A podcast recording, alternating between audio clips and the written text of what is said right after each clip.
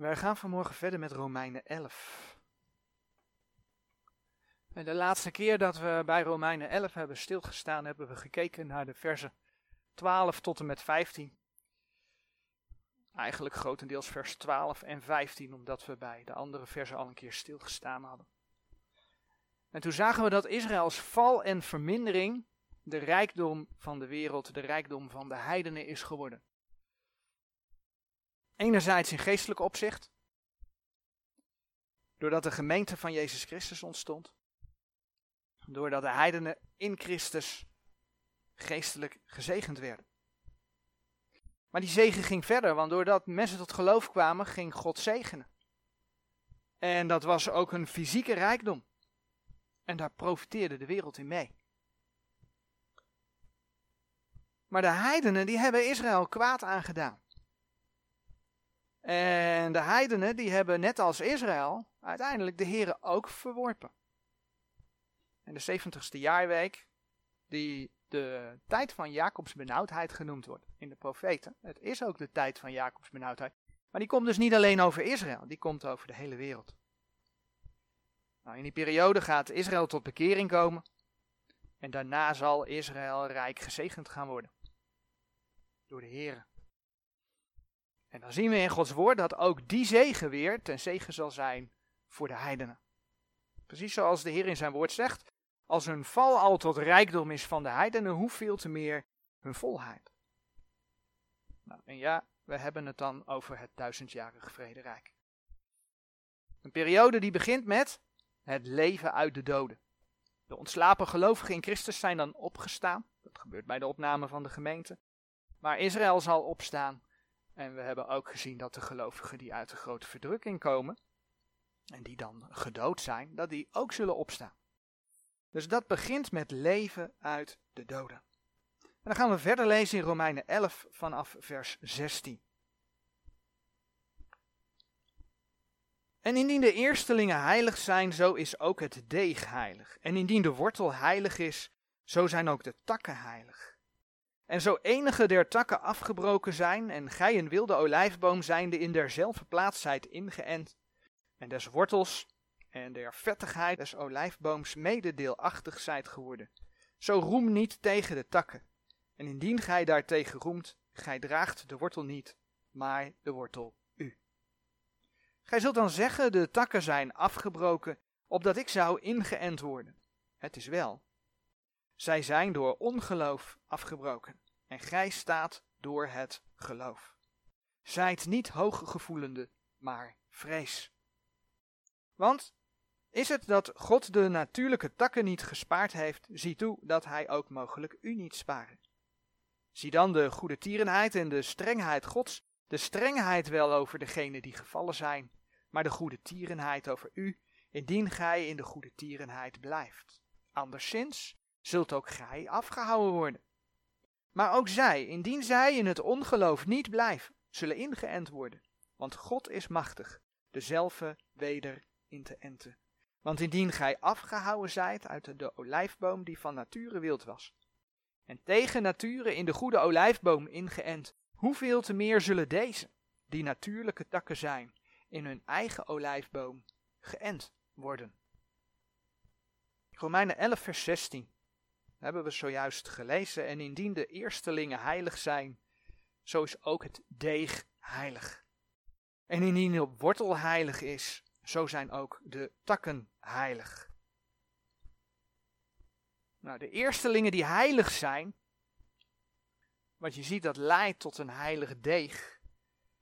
Dat heeft te maken met de eerstelingen van de oogst, die onder de wet naar de priesters, naar de levieten gebracht worden, en die daar ook van mochten eten. Je kunt dat onder andere lezen in nummerie 18, vers 12 en 13. Maar je leest dat vaker in de wet. Die eerstelingen maken het deeg heilig. Nou, dat wordt doorgetrokken naar het volgende voorbeeld. Indien de wortel heilig is, zo zijn ook de takken heilig. En dan komen we bij de vergelijking die in dit schriftgedeelte gebruikt wordt, namelijk de vergelijking met de olijfboom. Als je in de Bijbel gaat zoeken, we hebben daar ooit bij stilgestaan, dan zie je dat Israël met verschillende bomen vergeleken wordt, onder andere met de olijfboom. Uh, dat Israël met de olijfboom vergeleken wordt, kun je onder andere vinden in Jeremia 11, vers 10 tot en met 17. Gaan we vanmorgen niet opzoeken. Maar die vergelijking gaat in dit gedeelte niet op. Omdat ook heidenen, die in dit gedeelte een wilde olijfboom genoemd worden, in die olijfboom ingeënt worden. Dat staat in uh, vers 17, daar hebben we dat gelezen. Nou, de Bijbel laat zien dat heidenen, zowel als wederom geboren heidenen, die zijn geen Israël. Dus die olijfboom kan niet Israël zijn. Ook is deze olijfboom niet het lichaam van de Heer Jezus. Wordt het denk ik vaak mee vergeleken, omdat de Heer Jezus de wortel is. Maar deze olijfboom is niet het lichaam van de Heer Jezus. Omdat deze niet in eerste instantie bestaat uit Joden, waarvan dan op een gegeven moment een ongelovig deel wordt afgebroken. Dan hebben we het niet over het lichaam van de Heer Jezus. Want de gemeente bestaat uit wederom geboren Jood en wederom geboren heiden. In Efeze 2 wordt dat beschreven, onder andere e- Efeze 2 vers 14. En als je dan eenmaal in dat lichaam bent, doordat je tot geloof gekomen dan ben je behouden. Lees je in de brieven aan de gemeente.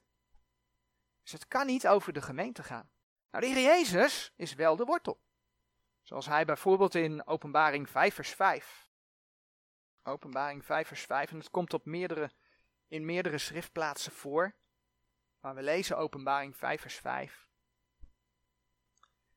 Dan zie je dat de Heer Jezus de wortel genoemd wordt, de wortel Davids. En een van de ouderlingen zeide tot mij, ween niet, zie de leeuw die uit de stam van Juda is, de wortel Davids, heeft overwonnen, om het boek te openen en zijn zeven zegelen open te breken. Nou, zo zou je ook Jezaja 11 vers 10 kunnen opzoeken.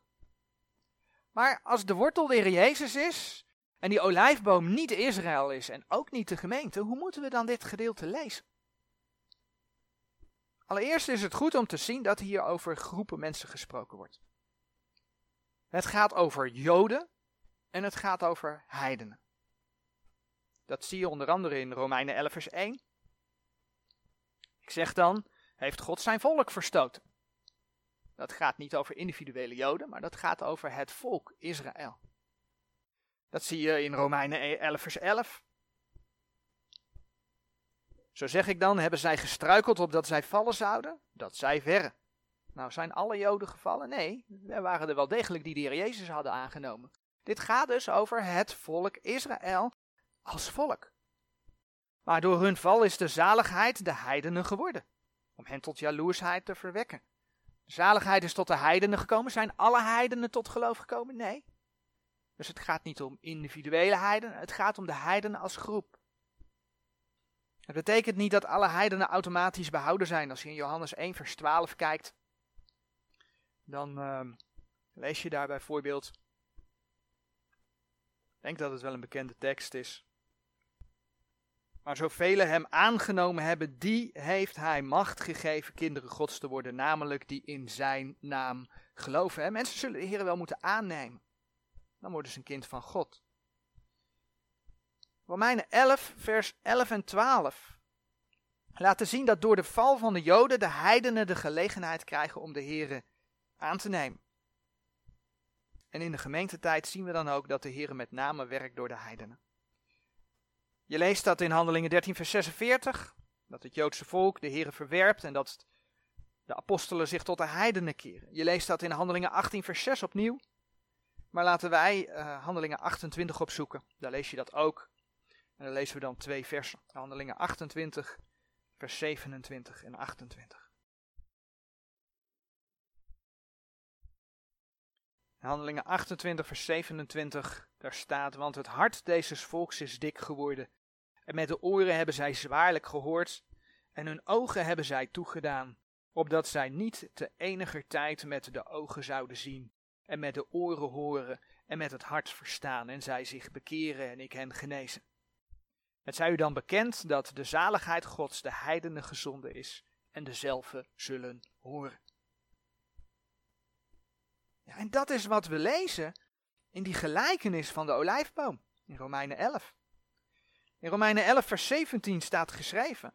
En zo enige der takken afgebroken zijn, en gij een wilde olijfboom zijnde, in derzelfde plaats zijt ingeënt, en des wortels en der vettigheid des olijfbooms mededeelachtig zijt geworden. En dan is het direct goed om op te merken dat er gesproken wordt over enige takken die afgebroken zijn. Paulus zegt in Romeinen 11 vers 1 dan ook dat hij zelf een Israëliet is. En hij kende de Heer. Romeinen 11 vers 5, daar geeft hij aan dat er een overblijfsel is die de Heer wel kent. Dat is vers 5. Israël heeft deels, zegt Romeinen 11 vers 25, deels een verharding over zich heen. En dat neemt dus niet weg dat een deel uit hen wel degelijk het Israël Gods vormt. Zij die uit Israël de Heer Jezus hebben aangenomen. Nou, in Romeinen 11 vers 21 en 22 lezen we vervolgens. Want is het dat God de natuurlijke takken niet gespaard heeft, zie toe dat hij ook mogelijk u niet sparen. Zie dan de goede tierenheid en de strengheid Gods.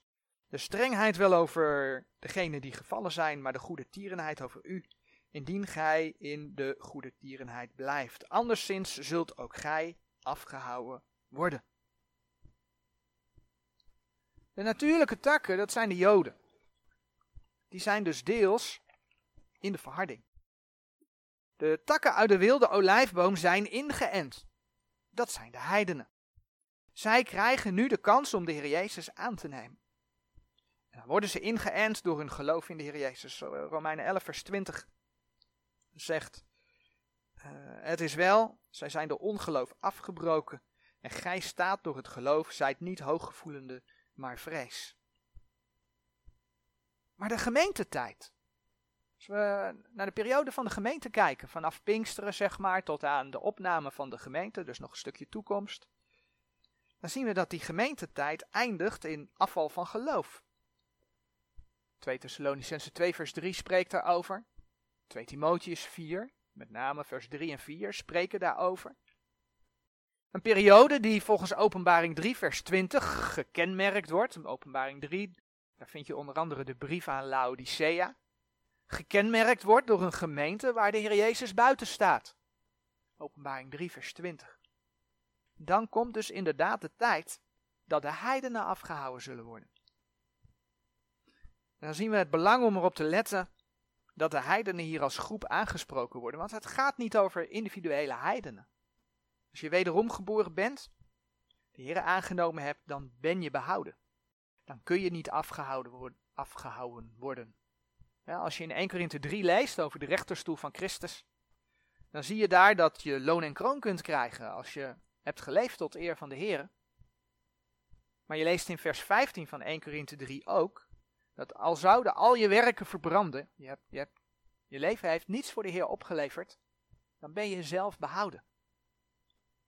Dus als individuele gelovige hoef je daar niet bang voor te zijn, maar voor de heidenen als groep ligt dat anders. En net als Israël worden zij niet allemaal afgehouden maar degene die de Here niet hebben aangenomen. Ja, en dan komt dus het moment, God werkt nu door de heidenen. Nou, in openbaring uh, eh, 4 zie je zo mooi dat Johannes opgenomen wordt als beeld van de gemeente die opgenomen wordt. In openbaring 2 en 3 wordt over de gemeente gesproken. Die is vanaf openbaring 4 weg. dan werkt God weer door Israël. Nou, dat zien we ook hierin terug. Als die heidenen afgebroken worden, gaat God verder met Israël. In Romeinen 11, vers 23 tot en met 24 lezen we. Maar ook zij, indien zij in het ongeloof niet blijven, dat gaat dus weer over Israël, zullen ingeënt worden, want God is machtig dezelfde weder in te enten. Want indien gij afgehouden zijt uit de olijfboom die van nature wild was, en tegen nature in de goede olijfboom ingeënt, hoeveel te meer zullen deze, die natuurlijke takken zijn, in hun eigen olijfboom geënt worden. Israël zal tot bekering komen, Romeinen 11 vers 26 spreekt daarover. Dus opnieuw ingeënt worden in de eigen olijfboom.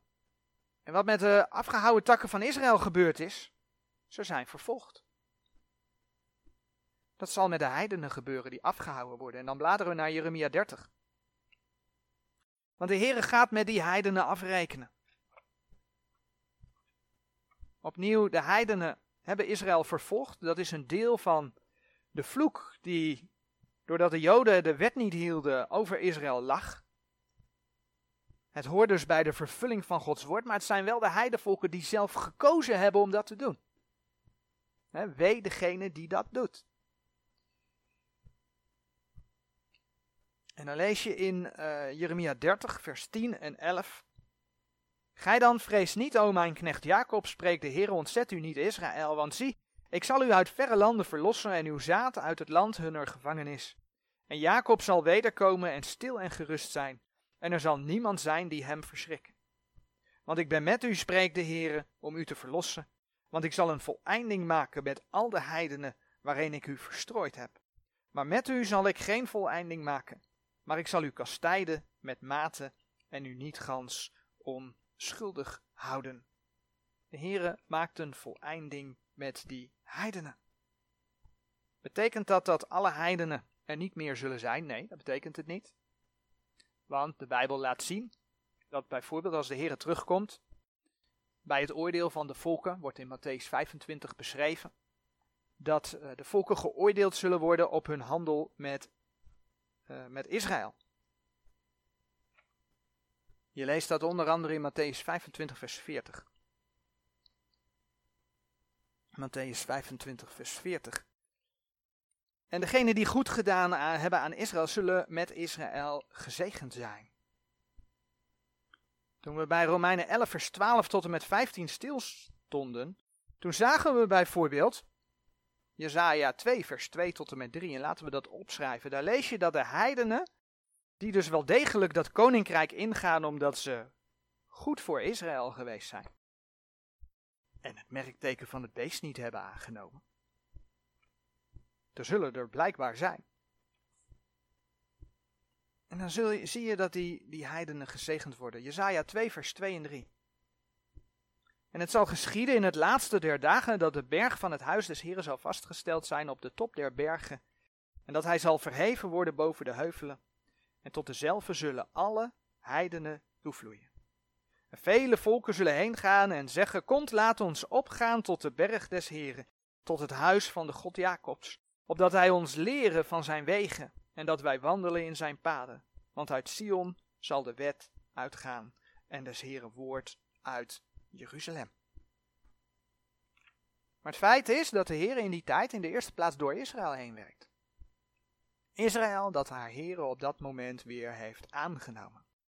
Nou, en dat is dus wat die vergelijking in Romeinen 11 laat zien. Het laat de toegang door het geloof tot de wortel en de vettigheid des olijfbooms zien. Het laat de toegang tot redding zien.